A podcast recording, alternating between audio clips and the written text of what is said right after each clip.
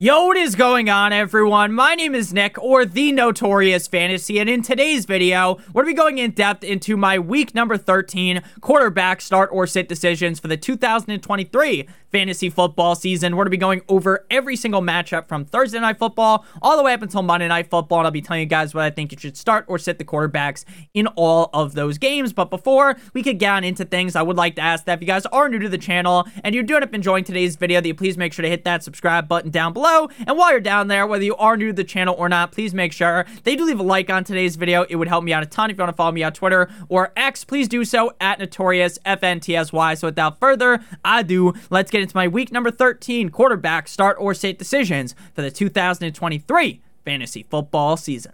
We begin with Thursday night football, the Seattle Seahawks at the Dallas Cowboys. Now, in this game, Dak Prescott to me feels like a must start quarterback. Dak sliced the Commanders defense up like they were the Thanksgiving turkey on Thanksgiving last week. 22 completions on 32 attempts for 331 yards and not one, not two, not three, but four touchdowns in that game as the quarterback number three, which marks five of his last six games. Dak Prescott has been a top three quarterback. Dak Prescott is a sneaky MVP dark horse candidate, and this week I think he could easily do that again up against the Seattle Seahawks. Dak Prescott is now in the must start category. I mean, if you're ripping off five of the last six games inside the top three at the quarterback position, people need to start throwing a lot more respect onto the name of Dak Prescott. This offense, in terms of the passing attack, looks way better ever since they came out the bye week. CeeDee Lamb has been playing unreal. Dak Prescott's been playing out of his mind. So, up against the Seattle Seahawks defense, you definitely want to start Dak Prescott. Now, Geno last week looked very hurt. Every single throw looked like some ass in the club because it was shaking, right? It was wobbling coming out of his hand. This week, I am very unsure on how healthy Geno Smith will actually look. Now, they might say, oh, he's going to be good to go, this, that, and the other thing. And then he goes out there and starts throwing ducks, right? So, for me, I think there's a lot of risk with Geno Smith this week, especially considering that the Dallas Cowboys offense and defense are so good, this game could end up being a blowout. Geno Smith, to me, needs to be on the bench. Next up, we move to the Indianapolis Colts at the Atlanta Titans, the Tennessee Titans, to begin the Sunday slate. Now, Will Levis, while this is a solid matchup for him, right? The Titans' defense is soft as baby shit.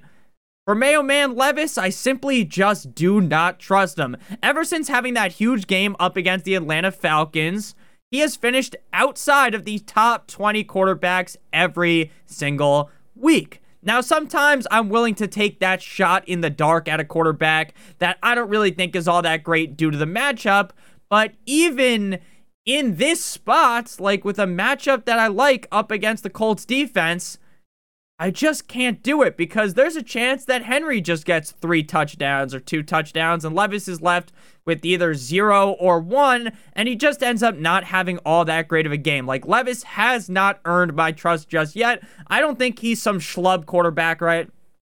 I think maybe in due time he figures it out.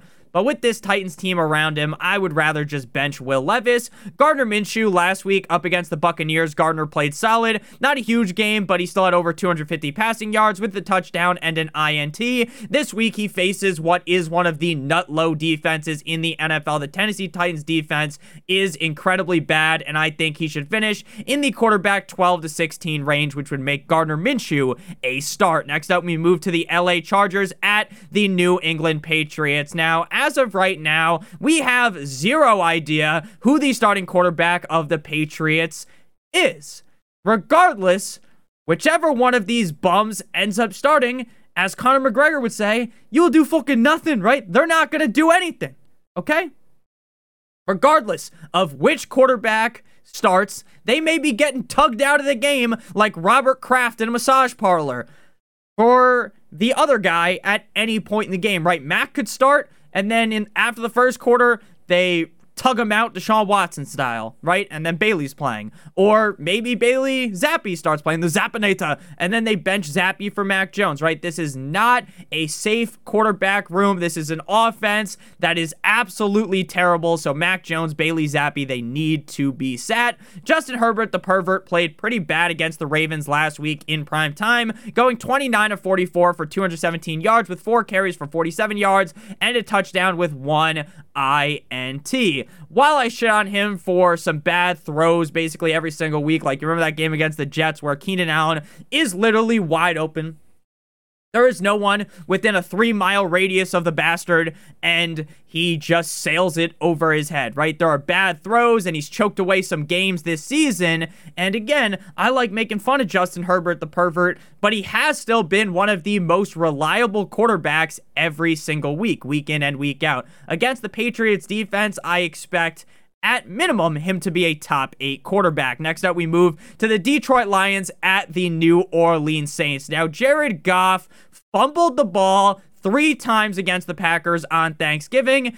It was almost shocking how often it was happening, how many turnovers were happening, because outside of the last two games, Goff has been relatively safe with the ball in his hands all season, right? He wasn't making a lot of egregious decisions. The offensive line's really good, so he wasn't really getting sacked a whole bunch. So he's standing there delivering dimes to Amon-Ra St. Brown, Sam LaPorta, and it was just kind of shocking to see in a game where everyone and their mother thinks the Lions are going to bend the Packers over a table that Jared Goff had that disastrous of a performance. Now, I do not believe this trend of being a turnover machine will continue this week, but it is something that I am definitely slightly worried about. I think anyone that has watched Jared Goff's last two games at least would be slightly worried. Again, it's not DEFCON 1 Mayday, wee woo, wee woo, full on panic mode, right? It's not fucking crawl crawl into your basement and you have to start eating like non perishable foods or something. Like the world's coming to the end here for Jared Goff. But right now, I do not really trust Jared Goff as much. Now, again, I'm not full on panicking, but I am at least slightly worried. Even with all of the fumbles, though, against the Packers, he was still the quarterback 11. This week against the Saints, I see him as a low end quarterback 1. Somewhere from quarterback 10 to 12 is where I see him finishing. The Saints defense doesn't really scare me a whole bunch, so the Goffinator should be just fine. Again, slight worried, not full on panic, but it is something that's like in the back of my head when I'm thinking about Jared Goff this week. I'm like, oh, hopefully he doesn't turn the ball over as much. Speaking of turn the ball over, we got Derek Carr. Derek Carr has gone two straight weeks without throwing a touchdown. Now I know, Nick, uh, if you actually look in week 10, he got hurt against the Vikings, so uh, that shouldn't count. Well, it's still a little bit concerning because it's not like he from play one was out of the game, right? Carr is another one of those quarterbacks, just like Justin Herbert, that is a punching bag for me, right? He's very easy to make fun of, especially earlier on in the season. There's a lot of Saints fans talking up Derek Carr, giving him the Gawk Gawk 9000 special, and then he goes out there and just looks like dog shit. Recently, he's kind of turned it around, but then over the last two games, like I said, no tugs, no touchdowns for him. With all that said, though, against the Lions defense that gets ran through more than a $30 hoa, Carr should finish in the quarterback 16 to 18 range. Now, he's not a guy that I'm overwhelmingly excited to start by any means, but there are a whole lot of worse options than Derek Carr up against a pretty suspect Lions defense. Speaking of bad options, we got the Atlanta Falcons at the New York Jumbo Jets. Now, the Jets did just activate Rodgers onto the 21 day practice window. Do I think Aaron Rodgers is actually going to come back? No. Aaron Rodgers is on a Jets team that if they lose to the Falcons, the season is over. The season is basically already over. But a loss to the Falcons will be a nail into the coffin, regardless on if Rodgers comes back or not. I do give him a lot of respect, right? I think I read today when that news came out that it was just 78 days ago that he tore his Achilles. So crazy that he was able to even practice in itself is crazy. I don't think he's going to actually return this season, but we're talking about the Jets, right? So we got to at least bring him up. Speaking of the Jets, Tim Boyle is getting the nod to start again this week for the Jets. I know that at the end of the day, in a couple of minutes, maybe even seconds here, because we're not going to spend eight hours breaking down Tim Boyle, I'm probably going to shit all over Desmond Ridder. But if we're being honest, we compare Ridder to Boyle. There are levels to this thing. Timmy B is so bad. If he wasn't friends with Aaron Rodgers, he'd be flipping burgers at fucking Burger King. There is no way that you can start him, even if you think the Falcons defense is just okay. You're not starting Tim Boyle. Desmond Ridder was named the starter coming out the bye week last week against the Saints, and as per usual, he fucking sucks, right? And again, against a stout Jets defense. I didn't have to tell you that. You already knew that. The Jets have a great defense. I expect him to be bad again. So maybe the Jets win this. Maybe they they win their next game and then yippee, right? Rodgers can come back, but I don't really think that will be the case. Next up, we move to the Arizona Cardinals at the Pittsburgh Steelers. If you guys have enjoyed this video thus far and you are new to the channel, make sure you smash that subscribe button like it owes you money. And whether you are new to the channel or not, please make sure you leave a like on today's video. It would help me out a ton. So the Steelers versus the Cardinals. We'll start with Kenny Pickett. Now, I would rather genuinely drag my balls through a mile long thing of glass than start Kenny Pickett. But if there was ever a game to revive Kenny Pickett, to put Kenny Pickett in a solid situation, it would be up against the Arizona Cardinals defense. Kenny has gone three straight weeks without a touchdown. But, and this is a big but, shout out to Mia Malkova. He did honestly look solid last week after the firing of Matt Okanida, throwing for his highest amount of yards this season. Now, again, he didn't throw a touchdown, didn't run in a touchdown. But hey, things are starting to look a little bit promising for jolly old Pickett here. Again, I don't trust Pickett. You know, if Young Metro don't trust you, I'm going to shoot you. I don't trust Kenny Pickett. But with all the teams on bye, I am willing to give him a chance. In March Madness, you know when they say like last four in? You know, like the the kind of shitty teams that just barely get in, just the tip. Kenny Pickett is a last four in. He's the last guy in Again, I don't want to start him. I'd rather get tortured at Guantanamo Bay than play this bastard, but some people might be stuck playing him because, again, there are six teams on bye. Kyler played solid against the Rams last week, marking two weeks in a row as a top 10 quarterback for the short king, Kyler Murray. The Steelers matchup is, though, very concerning for Kyler as the Steelers defense pressures the quarterback very, very quickly. And knowing the Cardinals offensive line is pretty, eh, you know, that isn't fantastic for Kyler. At the end of the day, we are dealing with so many quarterbacks on bye, kind of like I just talked about. If there weren't so many teams on bye, though, Kyler would be ranked out of the top 12 due to the matchup. But because of all the guys on bye, he has to be ranked inside the top 12. Regardless, I think he's going to end up being fine, but I'm definitely not excited to start him. Next up, we move to a matchup between the Miami Dolphins at the Washington Commanders. Now, when it comes to the Washington Commanders, Sam Howell I know that the Cowboys walked the Commanders like a dog last week on Thanksgiving, but Howell still passed for 300 yards. Shout out Leonidas with 13 rushing yards and one touchdown with an INT. I think against the Dolphins defense, Sam Howell is going to struggle. Why?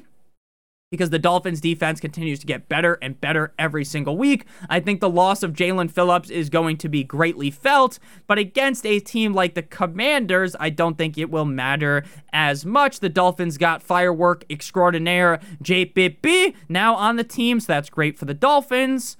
So I think Howell's going to be dealing with a lot of, he's going to be under pressure in this game. Howell is a guy that gets sacked at a very high rate, so that is very, very concerning. Though, I think Howell will still somehow fall ass backwards into a top 12 quarterback finish due to the Dolphins just steamrolling them. And then later on in the game, he's going to get some garbage time points. Now, this definitely feels like a much scarier start. Like last week, I was scared. Oh, I was shivering me timbers. I'm scared this week.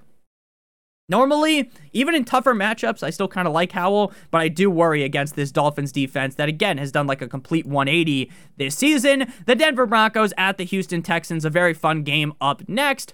Russell Wilson, Mr. Unlimited, played about as well as you could last week up against the Browns defense. I'm someone that definitely does give the sucky sucky, the gawk gawk 9000 to the Browns defense because they are putting the team on their back. Darren Sharper, hold my dick for the Browns because the offense is just terrible with 13 completions on 22 attempts for 134 yards, as well as 11 rushes for 34 yards with two touchdowns and zero INTs. Going against the Texans defense, it might be a sneaky high scoring game. Like if the Broncos defense doesn't play as well, if CJ Stroud's giving them back shots all game long, I think Russ could go toe for toe with the Texans defense and he could finish as a top six, top eight quarterback. Now, I got him in the 10 to 14 range, which again, you're not infatuated with Russell Wilson this week, but there are a lot worse starts than him. CJ Stroud was the quarterback for last week up against the Jacksonville Jaguars in a game they definitely could have won. Passed for over 300 yards with 47 rushing yards and a grand total of three touchdowns. Stroud has been downright surgical this season, and as we get deeper and deeper into the season, even with the Broncos defense being as good as they are, I think Shroud, Shroud? Isn't that a guy that plays like fucking PUBG or something on Twitch back in the day? I still think Stroud should be a lock to be a top eight quarterback. And there is a legitimate argument to be made that with how weird the quarterback race is this season, I know I think Jalen Hurts is going to end up winning because he's a tush push merchant, but there's a chance. Now, again, I'm not saying that he's guaranteed to win, like Dak could win, but there's a chance that Stroud could end up eating that W and winning the MVP, especially if the Texans make the playoffs, which I don't think anyone in their right mind would have expected. DeMeco Ryans really righted the ship here.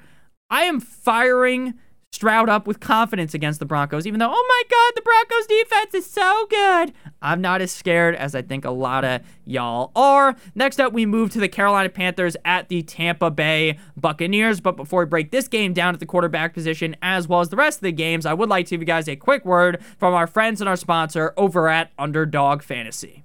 Underdog Fantasy is the best place to play NFL Pick'em, and Underdog has a great offer for you guys today. But first, I want to explain to you guys how Underdog Fantasy's Pick'em game works. Now, we're going to be talking about Thursday Night Football, the Seattle Seahawks at the Dallas Cowboys, and as of right now, as I'm recording this on Tuesday morning, Underdog hasn't put out all of their picks yet. So, as the week goes on and we get closer to Thursday, there will be a lot more choices for you guys, but you have to pick a minimum of two players from at least two different teams. Sort to pick one player from the Seahawks and one from the Cowboys. Going to go ahead and go with Jason Myers, higher than one and a half field goals made. I think the Seahawks offense is going to struggle to move the ball, but I think they'll be able to get into field goal range a bunch, but maybe just not able to find pay dirt and score that touchdown.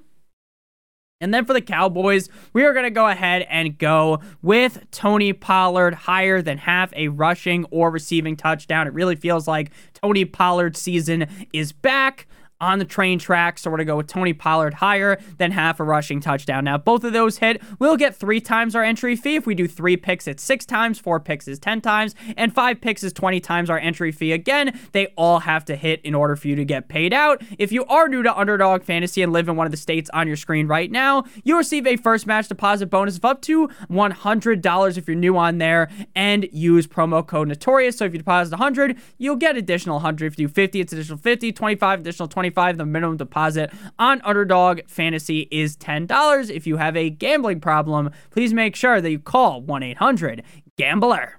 Back on into things here Panthers at Bucks, a rivalry matchup this week. If you guys have enjoyed the video thus far, again, please make sure you hit that subscribe button. It does really help me out. Make sure you guys hit that like button as well.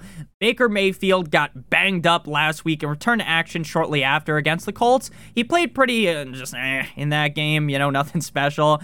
But what I will tell you is that Baker should play better here up against a pretty bad Panthers defense. Now, again, I'm not going to sit here and give the Gawk Gawk 9000 special to Baker, but I think at the very least against the Panthers defense, he should be at least a top 16 quarterback. Again, you can say what you want about Baker, but I do definitely think he has greatly outperformed most people's expectations him because there was a lot of people like entering into the season that thought Baker was just straight up finished, that he wasn't going to be able to do anything the rest of his career. Now, maybe he won't be a starter ever again. He's just going to be a backup, but, you know, got to give Baker at least some flowers again. We don't have to like fucking sit here and lie and be like, oh my God, Baker's like a top five quarterback in the NFL, right? But he definitely deserves this role as the starter in the Bucks. And again, there's so many shit quarterbacks in the NFL this year that like Baker could like if Baker was the quarterback of the Steelers, imagine how much better the the Steelers would be. Bryce Young has been a disaster in his rookie year. I say this every week, and I apologize if you've heard this already. But while he has sucked absolute donkey cock, shout out to Shrek, the organization as a whole is to kind of blame, in in my opinion. And Young is also a rookie, so I wouldn't label him as a bust after he's played just 10 games because he's had a bye week and missed a week.